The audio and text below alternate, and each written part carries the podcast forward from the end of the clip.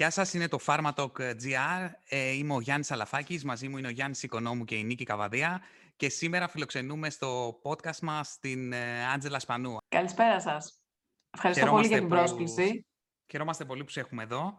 Θες να μας πεις λίγα λόγια για σένα; Λοιπόν, εγώ είμαι παθολόγος, ε, έχω ιδιωτικό ιατρείο στα Βρυλίσια και έχω και μία παρουσία στα social media, στο Instagram κυρίως, ε, όπου επικοινωνώ ε, θέματα παθολογίας και περισσότερο ό,τι έχει να κάνει με την ε, διατροφή. Έχουμε κάποια σημεία αναφοράς κοινά, τη Ρόδο ας πούμε και την Περούτζια, οπότε θα ήθελα να μου πεις λίγο την ιστορία σου. Πώς έφυγες από τη Ρόδο, ε, πέρασες από την Ιταλία; Ναι.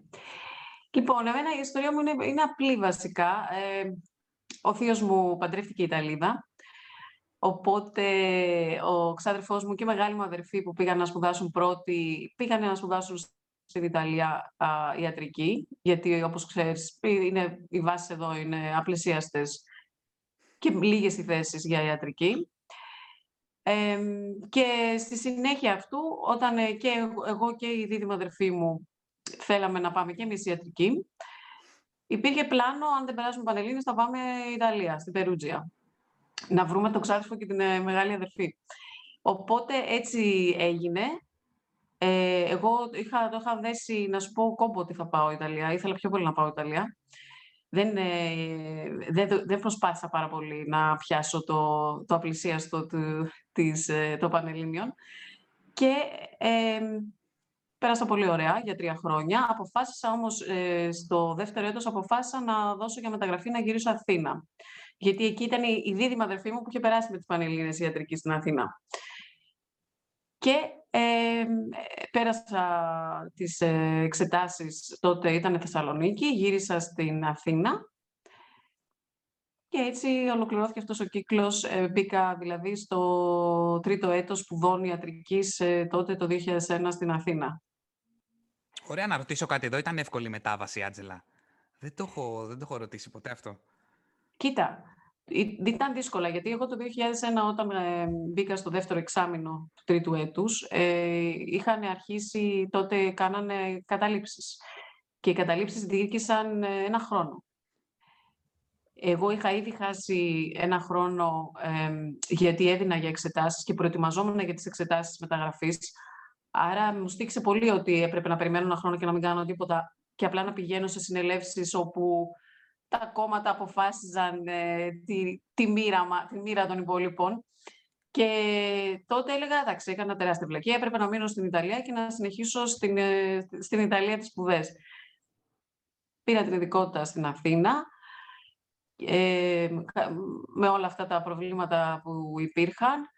Ε, αναγνωρίζει εννοείται και κάποια μαθήματα, αναγνωρίζει τα μαθήματα των δύο πρώτων ετών εκτός από ανατομία που έπρεπε να ξαναδώσεις ε, γιατί εκεί δεν έχουν ε, ανατομία σε πτώματα, ενώ εμείς είχαμε ανατο, ανατομία σε πτώματα στην Αθήνα.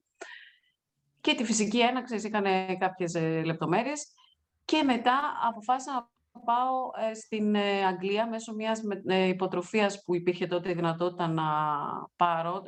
λέγεται Da Vinci. Και δίνεται τη δυνατότητα σε νέους πτυχιούχους να εργαστούν για 6 μήνες σε, κάποιο, σε οποιαδήποτε δουλειά στην Ευρώπη και βρήκα ένα πλαίσιο που ήθελα. Βρήκα μια δουλειά στις ε, λοιμώξεις. Τότε ήθελα να γίνω λοιμοξιολόγος. Είχα σκοπό δηλαδή να γίνω παθολόγος και μετά λοιμοξιολόγος. Οπότε ήθελα να κάνω έρευνα στις λοιμώξεις. Και ε, έκανα μια πάρα πολύ ε, σημαντική έρευνα στο Queen Mary University στο Λονδίνο πάνω στη σήψη, στο σηπτικό σοκ με, και στη μικροκυκλοφορία στη σήψη με κάτι πάρα πολύ ενδιαφέρον, ένα πάρα πολύ ενδιαφέρον concept και έγινε και μια πολύ ωραία δημοσίευση. Και μετά γύρισα, γιατί μου έγινε μια πρόταση γάμου από το τηλέφωνο. είχα δύο, είχα δύο θέματα.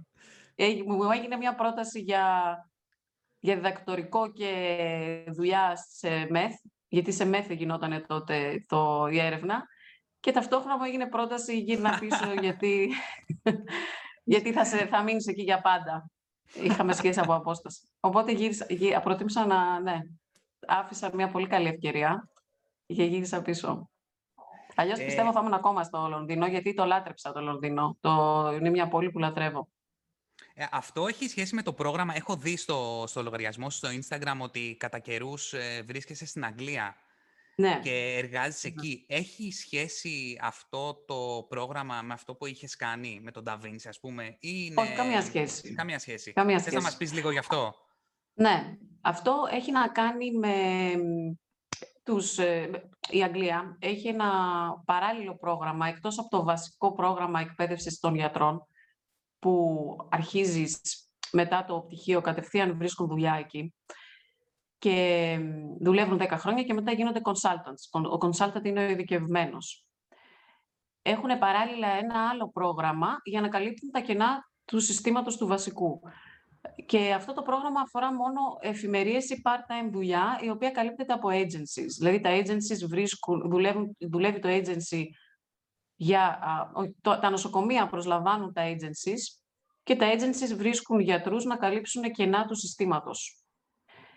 Και εσύ γράφεσαι σε ένα agency από οποιαδήποτε χώρα του κόσμου μπορεί να είσαι, ε, όχι μόνο από την Αγγλία, και ε, σου βρίσκουν δουλειές. Μπορεί να είναι για έξι μήνες, μπορεί να είναι για πέντε, για πέντε μήνες για, και για χρόνο κιόλας.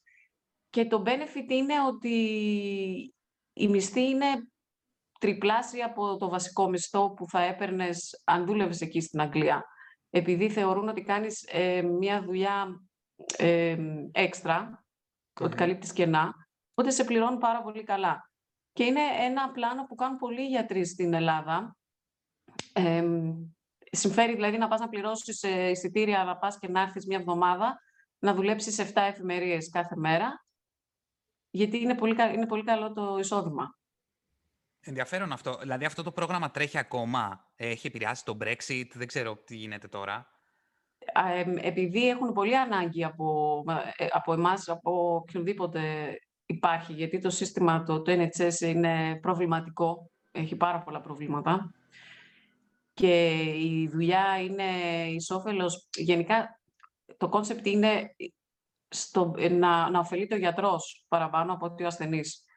Είναι λίγο περίεργα τα πράγματα. Όταν δουλέψεις και δεις από μέσα τι συμβαίνει, ε, όλο το concept είναι να δουλεύουν οι γιατροί όσο, όσο γίνεται λιγότερο. Άρα έχουν πάρα πολλά κενά που τους μένουν και μας έχουν ανάγκη. Το Brexit, το Brexit λοιπόν, ακριβώς έχουν κάνει, εξαιτίας του Brexit έχουν κάνει μια, ένα παραθυράκι για να μπορούμε να πηγαίνουμε εμείς. Ah, και θα μπορούσα εγώ να είχα, να, όχι μόνο εγώ, ο καθένας μπορεί να πάει με τη λογική ότι βοηθάει το NHS σε θέσεις που έχει ανάγκη. Ενδιαφέρον αυτό. Πολύ ενδιαφέρον. Ναι. Ε, από ναι. τη σύντομη έτσι, αυτή περιγραφή σου, βλέπω ότι είσαι ένας άνθρωπος με πάρα πολύ πάθος για το επάγγελμα, το οποίο είναι κάτι το οποίο λείπει γενικότερα στην ιατρική, στην επιστήμη και είναι φοβερό και παρατήρησα ότι ήθελες στην αρχή, όπως είπες, να ασχοληθείς με τη λοιμοξιολογία, προέκυψε η, η προληπτική ιατρική και για μένα λίγο αυτά συνδέονται. Δηλαδή η πρόληψη είναι η καλύτερη μορφή θεραπείας, ακόμα και λοιμόξεων. Έτσι δεν ναι, είναι; ναι, σωστά, σωστά. Προέκυψε, ε, θα ήθελα πολύ να κάνω λοιμοξιολογία, αλλά υπήρχε ένα, τεχνικό, υπήρχε ένα βασικό πρόβλημα, ότι η λοιμοξιολογία στην Ελλάδα δεν, δεν πληρώνεται. Δουλεύει αμυστή δύο χρόνια ε, και είσαι αναγκασμένος να κάνεις όλη τη λάτζα των λοιμοξιολόγων που είναι ε, επικεφαλής σου, προκειμένου να εκπαιδευτείς. Γιατί έτσι μαθαίνεις στην Ελλάδα. Κάνοντας κάνοντας τη λάτζα, κάνοντας εσύ όλη τη δουλειά, μαθαίνεις ουσιαστικά. Πέραν από το ότι έχεις πολύ διάβασμα, έχεις πολύ δύσκολες εξετάσεις να περάσεις μετά, γιατί είναι εξειδίκευση και έχει έξτρα εξετάσεις μετά τα δύο χρόνια. Ε, οπότε, εγώ στο σημείο που ήμουν ε, το 2017, όταν ε, πήρα το, την παθολογία, αποφάσισα ότι δεν αντέχω να κάνω δύο χρόνια αμυστής εργασίας και λέω θα το αφήσω εδώ και βλέπουμε. Δηλαδή δεν, δεν χάνεται. Αν θέλω μπορώ να γυρίσω πίσω. Αλλά τότε είδα ότι δεν είχα πάθος για τη λοιμοξιολογία τόσο πολύ όσο για την ίδια την παθολογία. Μου άρεσε περισσότερο στο σύνολό της η, η παθολογία τη θεωρώ την, καλή, την πιο πλήρη και άρτια ειδικότητα. Άρα δεν, δεν ήθελα να μείνω εκεί. Ναι. Και την πιο δύσκολη γιατί πρέπει να συνδυάσεις ε, ε, όλες σου τις αισθήσεις, τις γνώσεις, καμιά φορά να μαντέψεις, να ξεκλειδώσεις τον ασθενή, να τον αποκωδικοποιήσεις, να δεις ναι, ακριβώς. πολύ ψέματα, ναι, ναι, ναι. να καθοδηγήσεις. Είναι πολλά. Και φυσικά να προλαβεις με τη διατροφή σου, με το γιατί είναι το, το blog σου είναι φοβερό και όλη αυτή έτσι, η πορεία και αυτό που έχεις επιλέξει να κάνεις. Είναι πραγματικά από την καρδιά μου αυτό. Και πολύ σπάνιο για ένα γιατρό. Ναι, να... όχι πολύ σπάνιο. Νομίζω ότι είμαστε δύο-τρεις. Εγώ, ναι. μακάρι να υπάρχουν και άλλοι, δεν τους γνωρίζω, αλλά ε, λίγοι λένε η καλύτερη θεραπεία είναι η πρόληψη. Ίσως είναι και η επιρροή από το εξωτερικό, αλλά νομίζω ότι είναι και λίγο θέμα χαρακτήρα.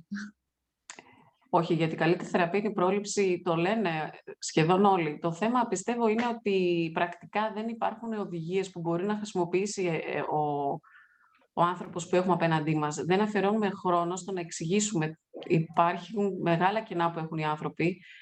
Ε, επειδή οι, οι ασθενείς που έρχονται σε μένα συνήθως έχουν πάει και σε κάποιον άλλο γιατρό πριν και όταν τους ρωτάω τι σου είπε, πήγα στον γαστεντερολόγο, πήγα στον ενδοκρινολόγο, τι σου είπε, μου λέει δεν μου είπε τίποτα. Ε, δηλαδή υπάρχει μια, ένα τεράστιο κενό επικοινωνίας. Δεν έχει καταλάβει ο ασθενής τι συνέβη, ποιο είναι το πλάνο. Πρέπει να έχεις ένα πλάνο, μια ναι. γραμμή ε, και ένα στόχο όταν έχεις έναν άνθρωπο απέναντί σου. Ε, εφόσον υπάρχει κάποιο πρόβλημα. Αν είναι όλα καλά, του λες, έλα του χρόνου, ξανακάνουμε ένα check-up. Ε, και, κυρίως, και, και αυτό είναι το, το θέμα, ε, η επικοινωνία είναι όλο το ζητούμενο, να αφαιρώσεις χρόνο στον ε, άρρωστο και έχουν δίκιο οι άνθρωποι που λένε ότι πήγα 10 λεπτά και μου πήρε 100 ευρώ. Κάτω από ώρα εγώ δεν έχω καταφέρει να κάνω ραντεβού. Είναι μία ώρα το κάθε ραντεβού, όχι μόνο το πρώτο που είναι η πρώτη φορά που έρχεσαι σε επαφή, αλλά και τα επόμενα. Γιατί αν δεν αφήσεις τον άνθρωπο να σου μιλήσει ελεύθερα, κάνεις και ψυχοθεραπεία μαζί, όπως είπες, κάνεις και άλλα πράγματα. Δεν, δεν θα βγάλεις σε άκρη, δεν θα μπορέσεις να τον ε, βοηθήσεις. Σε 10 λεπτά δεν, δεν, μπορείς, δεν γίνεται να, να δεις έναν άνθρωπο στο σύνολό του. Βέβαια. Βέβαια. Νομίζω ότι όλοι ναι. ε, είναι πολύ σημαντικό αυτό. Δηλαδή, κανονικά έτσι θα έπρεπε να γίνεται, γιατί νομίζω και εμείς στο φαρμακείο είναι πολλές φορές που έχουμε ασθενείς που δεν ξέρουν καν για ποιο λόγο παίρνουν αυτό το φάρμακο που τους συνταγογραφήθηκε δεν ναι. έχουν καταλάβει καν τι συμβαίνει στον οργανισμό τους και νομίζω είναι και πιο μεγάλο από όλο αυτό. Δηλαδή, αν αφιερώσεις χρόνο, μειώνεις και τις πιθανότητες ανεπιθύμητων ενεργειών, μειώνεις τις αλληλεπιδράσεις φαρμάκων, μειώνεις το συνολικό κόστος ε, για το σύστημα. Γιατί μειώνεις την πιθανότητα νοσηλείας. Είναι πάρα πολύ μεγάλο αυτό, αν απλά αφιερώσεις χρόνο στον ασθενή. Πάρα πολύ, πολύ μεγάλο. Έχεις απόλυτο δίκιο.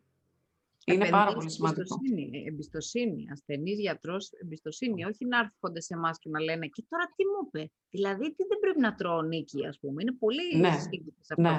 Το ζάχαρος, ναι. τι δεν πρέπει να τρώω. Ακριβώς αυτό ήταν ένα μεγάλο θέμα και ένας από τους λόγους που ξεκίνησα να γράφω στο blog, το οποίο ξεκίνησε μόνο ως food blog στην αρχή. Και μετά είδα ότι υπάρχουν πολλά κενά. Υπάρχει παραπληροφόρηση, γιατί ο κόσμος δεν λαμβάνει την πληροφορία από εκεί που πρέπει. Άρα ψάχνει να τη βρει από όπου μπορεί και έτσι βρίσκει πάρα πολλά ε, λάθη. Και μετά αυτά τα λάθη δεν τα διορθώνει και κανείς και αυτός είναι ένας φαύλος κύκλος, γιατί δεν έχει κανένας χρόνο να του εξηγήσει τις απορίες του. Ε, και συσσωρεύεται και γίνεται ένα βουνό ε, που δεν μπορείς μετά να το περάσεις με τίποτα. Για, έτσι ξεκίνησα λοιπόν να γράφω για να κάνω, για να, να πω τι ισχύει πραγματικά σε σχέση με, με όλο αυτό που, που είναι, ε, δεν ξέρω πόσο τεράστιο είναι, εμένα με αγχώνει πάρα πολύ αυτό το θέμα. Ναι. Είναι τεράστια παραπληροφόρηση αυτή και δεν μπορείς να την πιάσεις από πουθενά. Την πιάνεις από εδώ, σου ξεφεύγει από την άλλη. Την πιάνεις από εκεί και είναι απελπιστικό. Υπάρχει κάποιο, κάποια επίσημη πηγή που θα μπορούσε... Ξέρω, ας πούμε, ότι για επαγγελματίες υγείας υπάρχει η Ευρωπαϊκή Εταιρεία Κλινικής Διατροφής που προσφέρει κάποια μαθήματα, κάποια modules, ναι. ανάλογα με την πάθηση, ας πούμε, πώς να διαχειριστείς τη διατροφή του ασθενούς. Ε, ο ΕΟΦ, αν δεν κάνω λάθος, έχει εκδώσει κάποια πρωτόκολλα που είναι περιορισμένα κάπως, αλλά τουλάχιστον κάτι υπάρχει. Αλλά δεν ξέρω για τον ίδιο τον ασθενή αν υπάρχει κάποια πηγή που να ξέρει ότι θα βρει πληροφορία που να ισχύει.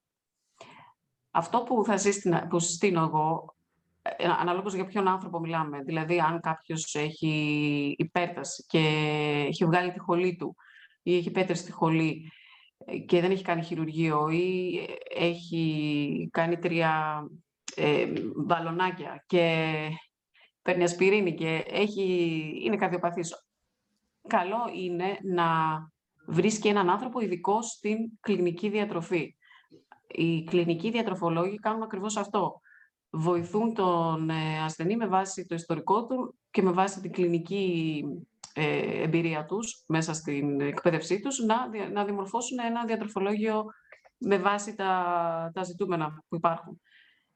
Ε, ιδανικά αυτό θα μπορούσε να γίνει και σε πάντα. Ιδανικά θα έπρεπε να γίνεται πάντα στη συνεργασία με έναν γιατρό. Να μην υπάρχει μόνος του κλινικός διατροφολόγος, να λειτουργεί μόνος του.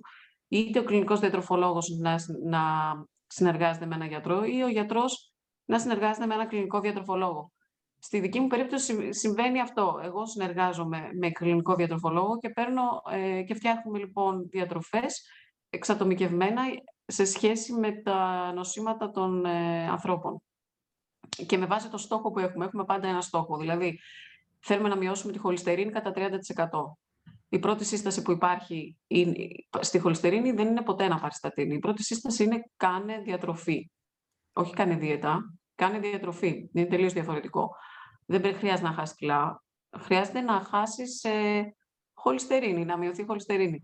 Άρα, ε, βάζουμε ένα στόχο και βλέπουμε αν θα το πετύχουμε ή όχι. Αν δεν το πετύχουμε μπορεί να δούμε τι φταίει, να πάρουμε στατίνη ή να συνεχίσουμε το ίδιο και ισχύει και με το διαβήτη. Μπορείς να μειώσεις το σάχαρο νηστείας και να μην χρειαστεί ο άρρωστος να εκδηλώσει ποτέ διαβήτη, μόνο με διατροφή.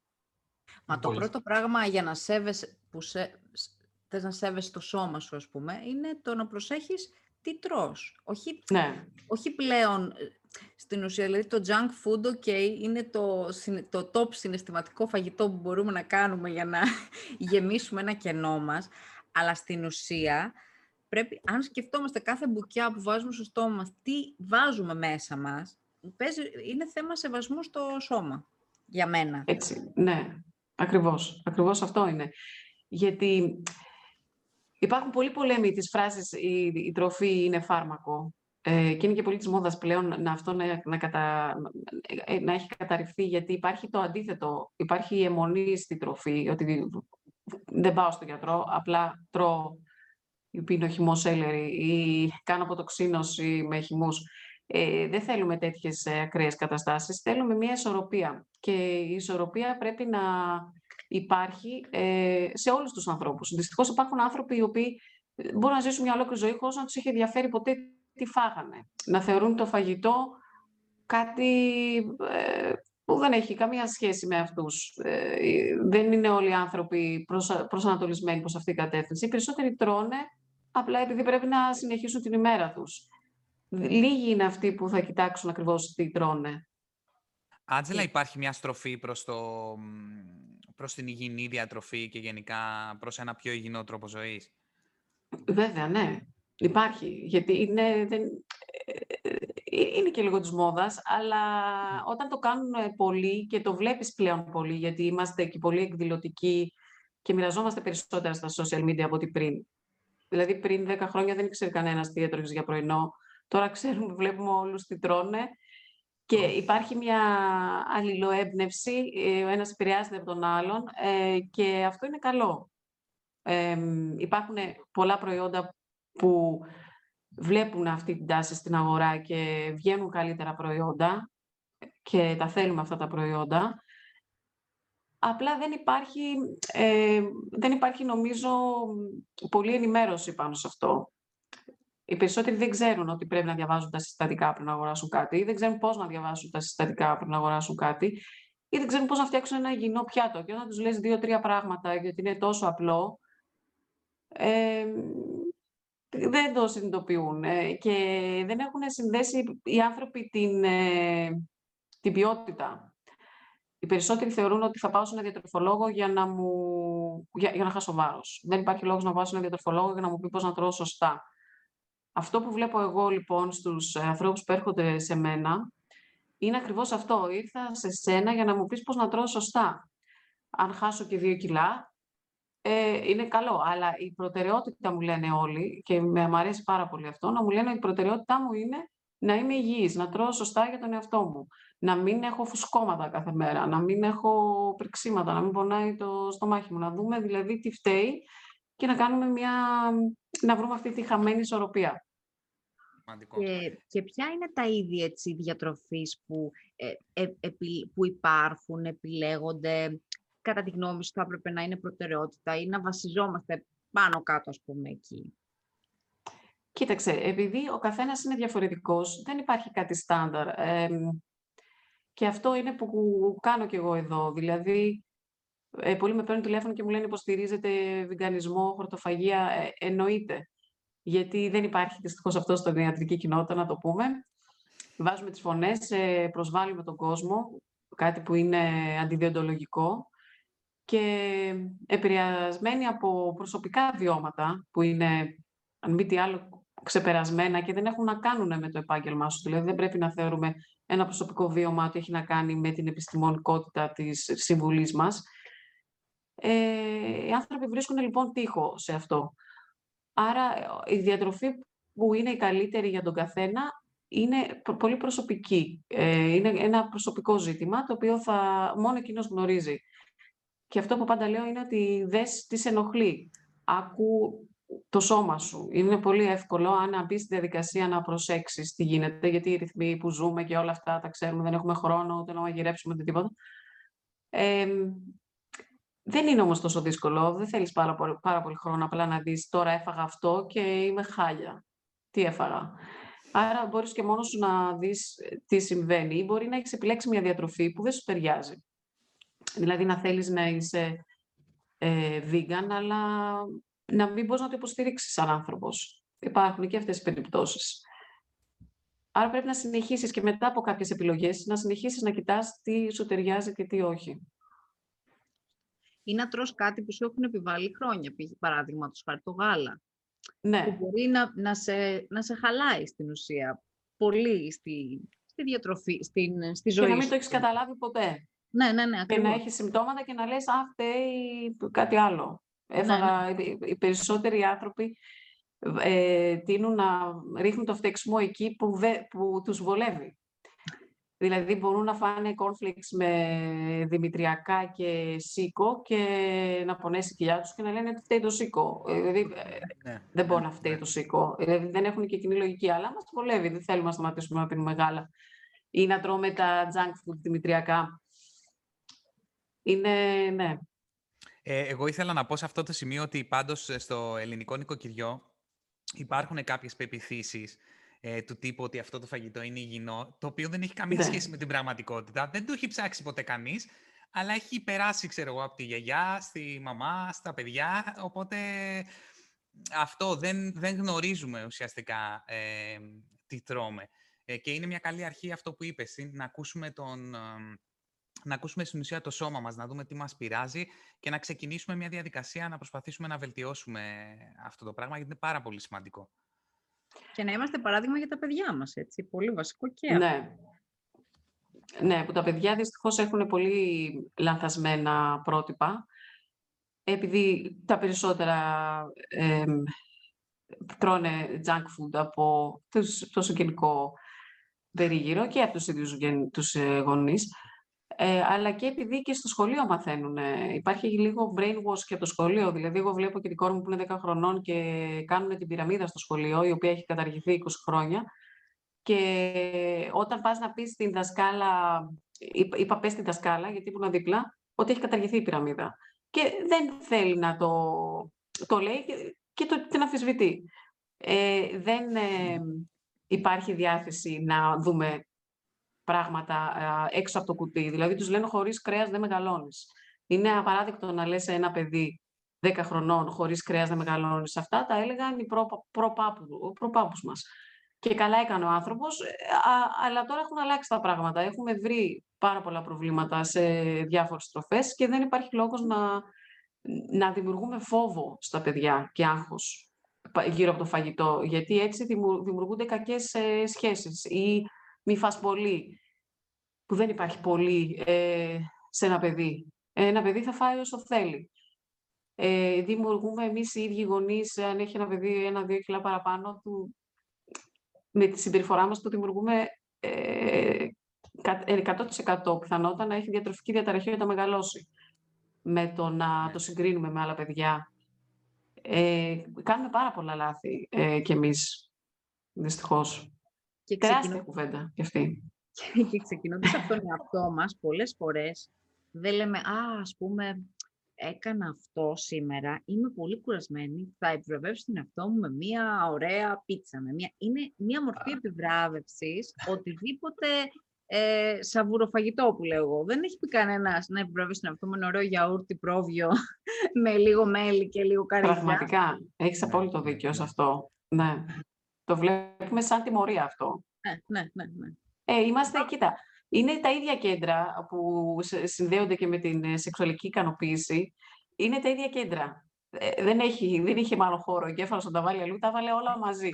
και είναι, και είναι, είναι ακριβώς το ίδιο. Νιώθεις πραγματικά ευτυχία όταν τρως ε, το φαγητό που σκέφτεσαι. Και είναι η σκέψη παραπα... κυρίως που σε οδηγεί εκεί. Μόνο από την αρχή της σκέψης, πριν παραγγείλεις το φαγητό, έχεις ήδη αρχίσει και ικανοποίησε. Γιατί ε, πάει στον υπόκαμπο. ναι, πάει στα κέντρα που είναι αρχαίγωνα, που είναι της επιβίωσης.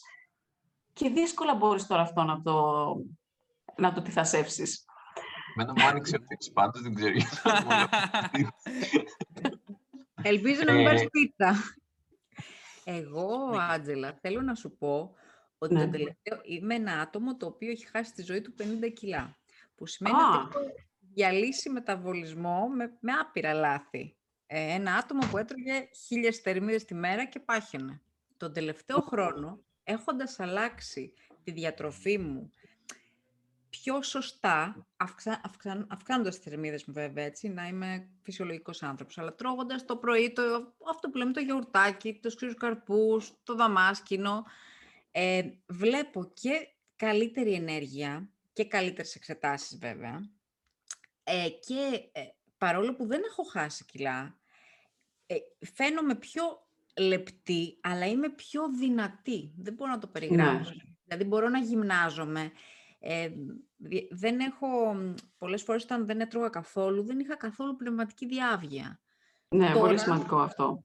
Τώρα Ή μπορείς να έχεις αϊπνία. Η αϊπνία ναι. είναι πολύ, πολύ συχνό σύμπτωμα ε, κακής θρέψης. Εγώ είμαι και... πολύ υπέρ αυτού του, της φιλοσοφίας ότι χρειάζεται σωστή διατροφή και δευτεροβόντως το φάρμακο και το συμπλήρωμα. Ε, ναι. Και αυτό είναι το φάρμακο. Τώρα, το καλύτερο είναι. να μην είναι και επεξεργασμένη τροφή, αλλά αυτό είναι δύσκολο. Ναι, ναι. Έχουμε ξεχάσει τη λέξη θρέψη. Αυτό είναι που εγώ, έχω, εγώ είδα και προσανατολίστηκα προς αυτή την κατεύθυνση. Γιατί όλοι τρώμε ε, απλά για να... Όταν, όταν είμαστε μικρά, τρώμε για να μεγαλώσουμε. Και όταν είμαστε μεγάλοι, τρώμε για να μην παχύνουμε. Άρα έχουμε χάσει την ουσία. Δεν τρώμε με γνώμονα την θρέψη. Και η πιο σωστή συμβουλή είναι η ποικιλία. Όταν έχεις ποικιλία, η ποικιλία είναι συνώνυμο της θρέψης.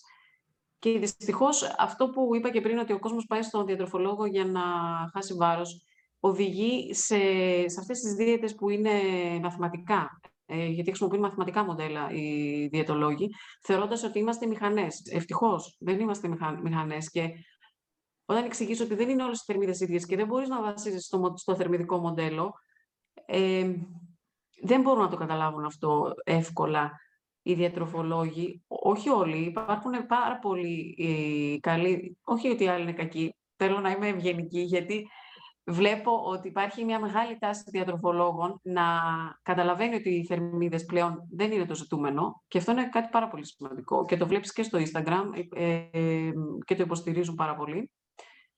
Και αυτό είναι το θέμα, να τρως με γνώμονα τη θρέψη. Και αυτό είναι που συνέβη και στη σένα. Και παρόλα αυτά το χειρότερο πρόβλημα που αυτό το λέω σαν παράδειγμα όσοι μας ακούνε και μας βλέπουν να μην το κάνουν είναι ότι έχοντας γονείς και από τις δύο μεριές με διαβήτη ε, ήδη είμαι σε μια κατάσταση μεταχμιακή, με υπογλυκαιμία ναι.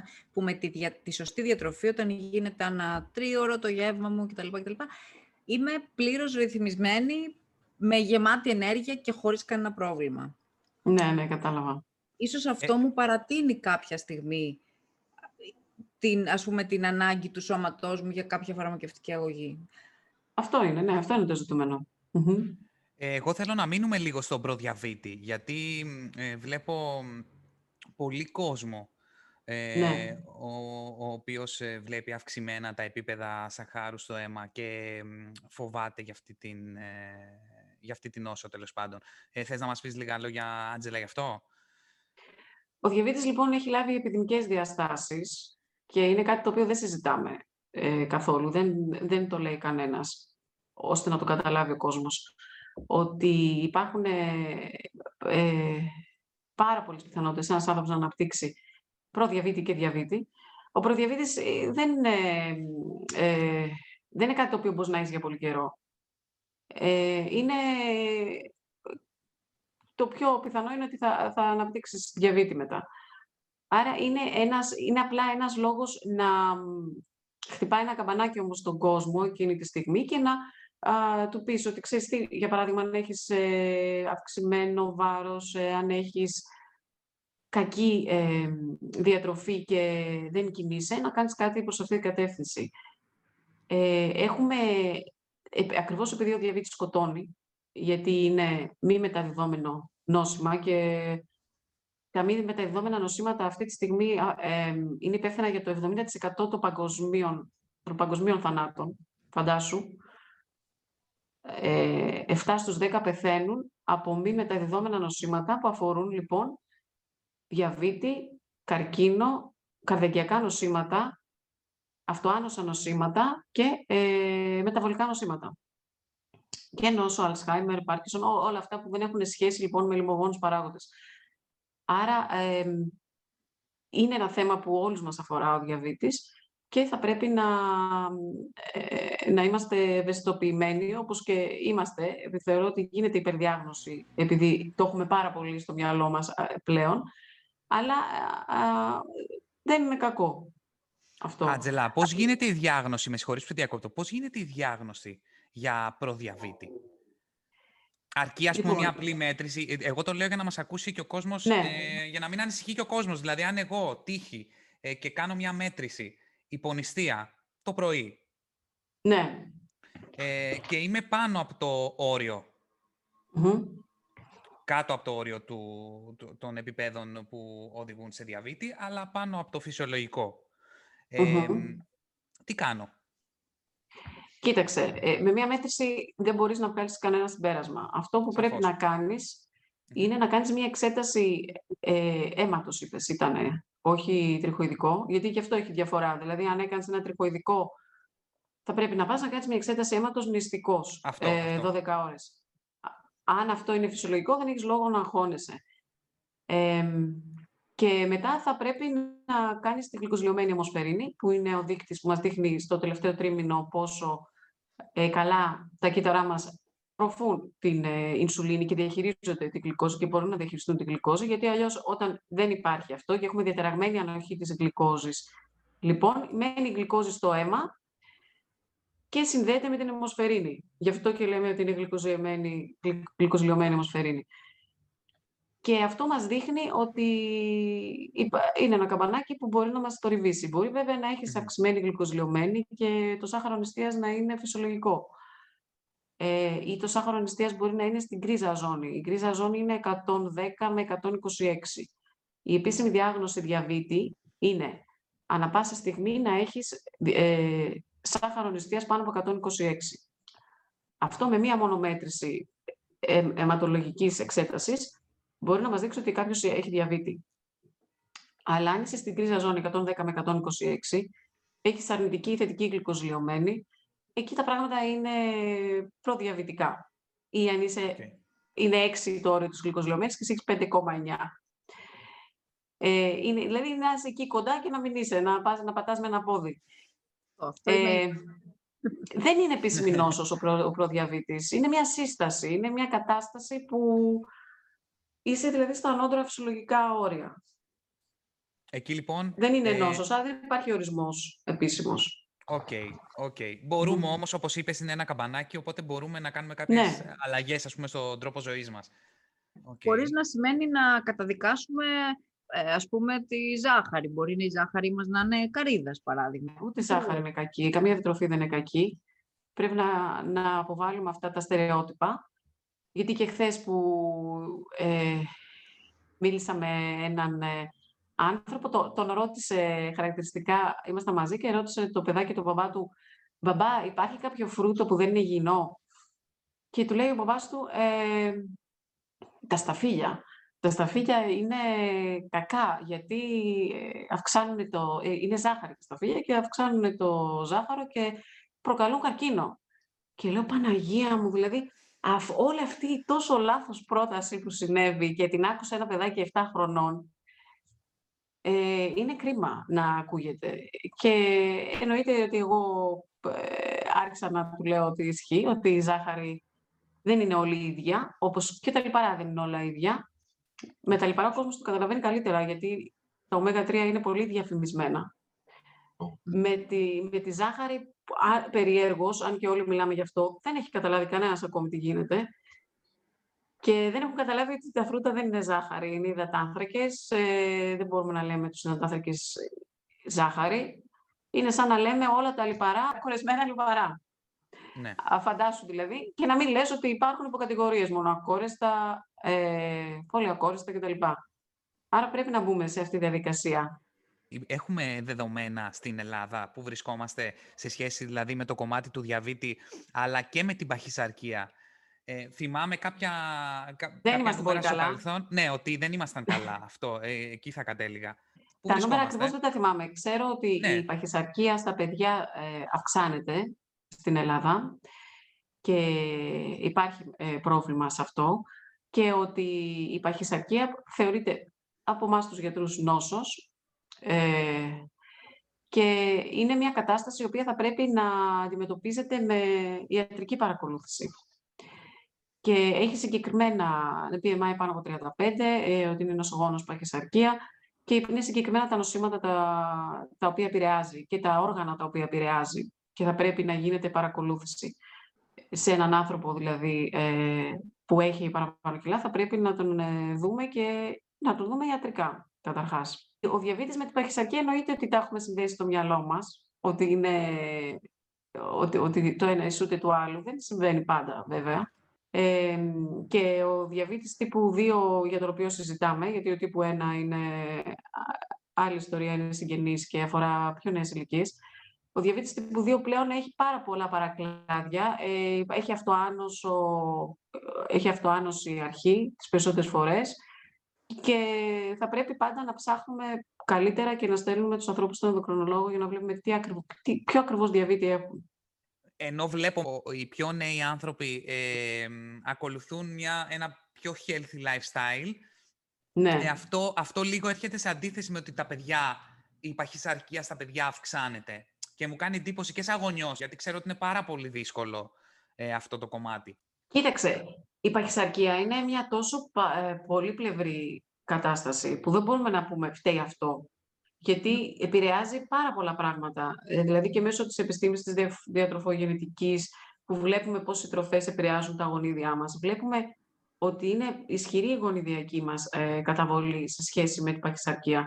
Και δεν είναι τόσο εύκολο όπως, όπως μπορεί κάποιος να πει «Μα πώς έχει γίνει έτσι, γιατί δεν σταματάς να τρως απλά» δεν είναι τόσο εύκολο, γιατί μπορεί ο άνθρωπος να σταματήσει να τρώει και να μην γίνει τίποτα. Ε, και δεν συνειδητοποιούν ότι δεν είναι τόσο απλό. Και πόσο δύσκολο είναι Χρειάζεται- για αυτόν, έτσι; Πόσο δύσκολο Ναι. είναι για έναν άνθρωπο ο οποίος έχει κάνει ουσιαστικά, μπορεί να έχει κάνει τέλος πάντων μια προσπάθεια ε, να σταματήσει να τρώει, να μην μειώνονται τα κιλά, να επανέρχεται στο ίδιο σημείο, να βλέπει την εικόνα του. Είναι ένα πολύ, πολύ δύσκολο, μια πολύ δύσκολη κατάσταση τέλος πάντων. Και δεν Προσπάθ- φταίει αυτός στις περισσότερες φορές. Ε, φταίει ότι έχει κακές ε, συμβουλές, ε, ή η αντιμετώπιση του είναι αριθμητικά, τον βλέπουν σαν μια μαθηματική εξίσωση ε, με βάση τις, τις θερμίδες που, όπως είπαμε, δεν συμφωνώ και δεν θα πρέπει κανείς να ασχολείται με αυτό το θέμα. Και αυτό είναι, είναι η λάθος προσέγγιση. Άρα θα πρέπει να προσεγγίσουμε την παχυσαρκία ιατρικά, σοβαρά και με βάση τη θρέψη, η οποία λείπει σε αυτούς τους ανθρώπους. περισσότεροι ε, παχύσαρκοι άνθρωποι δεν είναι θρεπτικά πλήρεις, γιατί ε, προσπαθούν να κάνουν συνεχώς δίαιτα και καταλήγουν να έχουν ένα τεράστιο ποσοστό λίπους, το οποίο προέρχεται από την αντίδραση του οργανισμού στις συνεχόμενες, ε, στους συνεχόμενους περιορισμούς. Και μετά υπάρχουν τα βουλημικά επεισόδια, τα επεισόδια υπερφαγίας και αυτός ο φαύλος κύκλος, ο οποίος ε, πουθενά δεν υπάρχει θρέψη σε αυτό το πλαίσιο. Ε, και εκεί είναι το ζητούμενο. Αν δηλαδή ε, φάει αυτός ο άνθρωπος πολύ, απλά είναι θρεπτικά αυτά που τρώει, θα χάσει βάρος. Ε, σχετίζεται η παχυσαρκία με το θυλασμό. Δηλαδή; Ε, κάπου είχα διαβάσει ότι τα παιδιά τα οποία έχουν θυλάσει ε, ναι. έχουν λιγότερες πιθανότητες. Ή... Ναι, γενικά, ναι, ναι. Και για διαβήτη έχουν και για αυτοάνωσα. Α, Γενικά, ο θυλασμός είναι ό,τι καλύτερο μπορείς να κάνεις για να προλάβεις μεταβολικά νοσήματα. Ε, και για, για όλα. Και μέχρι και για παιδικούς καρκίνους προστατεύει. Πέρα από το κομμάτι της παχυσαρκίας και του διαβήτη, σε τι κατάσταση είναι οι Έλληνες σε σχέση με τα θρεπτικά συστατικά; Δηλαδή, είμαστε υποστησμένοι, ε, είναι οι, οι συνιστόμενες ημερήσεις προσλήψεις είναι πραγματικές ή είναι κάποιες τιμές οι οποίες και αυτές έχουν ξεπεραστεί και είναι ο στόχος άλλος; Ε, λοιπόν, ε, εξαρτάται για ποιο, για ποιο συστατικό μιλάμε. Για συγκεκριμένα για τη βιταμίνη D δεν υπάρχει ε, ημερήσια πρόσληψη, για παράδειγμα. Για το σίδερο υπάρχει. Ε, υπάρχουν για, τη, για τη Β12 δεν υπάρχει συνιστόμενη ημερήσια πρόσληψη. Εξαρτάται το, το συστατικό. Υπάρχουν κάποιες έρευνες, δυστυχώς τις έχουν κάνει οι εταιρείες που πουλάνε συμπληρώματα.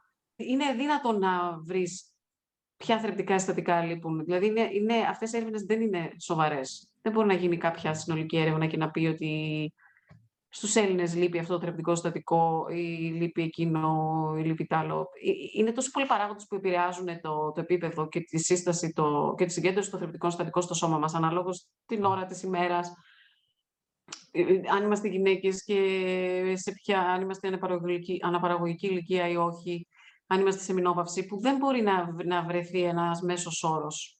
Άρα, ό,τι έρευνα υπάρχει, αποσκοπεί στο να μας κάνει να αγοράσουμε συμπληρώματα. Αυτή είναι η άποψή μου. Ε, πιο συγκεκριμένα, Άντζελα, όσον αφορά την ε, βιταμίνη D, γιατί βλέπουμε τα τελευταία χρόνια ε, στο φαρμακείο ειδικά μία τεράστια Άνοδο. αύξηση της ε, ναι. συνταγογράφησης ε, από τους γιατρούς της βιταμινης D. Ε, και ήθελα να ξέρω τι συμβαίνει. Ή ισχύει το μεσογειακό παράδοξο; Τη μετράμε. Δεν τη μετρούσε κανένας μέχρι σήμερα. Ε, και αποφασίσαμε ότι πρέπει να την εξετάζουμε. Και είναι πολύ καλό αυτό. Όσο πιο πολύ εξετάζεις κάτι, τόσο πιο πολύ βρίσκεις ε, αποτέλεσμα. Άρα το πρώτο είναι αυτό, ότι πλέον είναι στο check-up Όπως θα έπρεπε να είναι, όπως και η Β12, που δεν ήταν παλιά στο check-up, γιατί δεν έχει να κάνει με vegan και χρωτοφαγία, μπορεί να έχεις χαμηλή Β12, ακόμη και αστρός κάθε μέρα κρέας. Ε, έχει πολλές αιτίες ε, η ανεπάρκεια της Β12, που δεν είναι διατροφικές μόνο. Το ίδιο ισχύει και για τη βιταμίνη D. Μπορεί να έχεις ανεπάρκεια βιταμίνης D και να μην είναι διατροφική η, η αιτιολογία. Να έχεις κάποιο ορμονολογικό πρόβλημα. Ε, και κυρίως στην Μεσόγειο είναι και το, η γονιδιακή αιτιολογία που μας κάνει να, να, έχουμε, να συστέτουμε λιγότερη βιταμίνη D. Και το βλέπεις και στα παιδιά. Ε, και τα παιδιά έχουν χαμηλή βιταμίνη D. Γι' αυτό υπάρχει και η σύσταση στα βρέφη να λαμβάνουν για τους πρώτους 6 μήνες ζωής τους μέχρι το... Γιατί μετά τους 6 μπορούν να εκθεθούν στον ήλιο. Ε, τους πρώτους 6 μήνες ζωής, λοιπόν, πρέπει να λάβουν ε, αυτά τα σταγονίτσες. Ναι. Βιταμίνης D. Ναι. Και το άλλο είναι βέβαια, ε, είναι και που βγαίνουν κάποιοι διατροφολόγοι στα κανάλια και μιλάνε για την ωφέλεια της βιταμίνης D στο κοροναϊό. Ε, δεν υπάρχει καμία έρευνα που να το έχει ναι, επιβεβαιώσει αυτό. αυτό. Αυτός που συνέβη ήταν απαράδεικτο. Ε, γιατί το, έτυχε να το παρακολουθήσω live εκείνη την ώρα και μετά ξέρεις, συνέχισαν και οι υπόλοιποι. Δεν, δεν υπάρχει βιβλιογραφία. Ε, ε, όσοι έχουν πει ότι έχουν βιβλιογραφία δεν έχουν. Δεν υπάρχει καμία βιβλιογραφία πάνω σε αυτό και αφορά απλά την γνώση ότι η βιταμίνη D βοηθάει στο νοσοποιητικό σύστημα. Με τον ίδιο τρόπο που, που βοηθάει και ο ψευδάργυρος.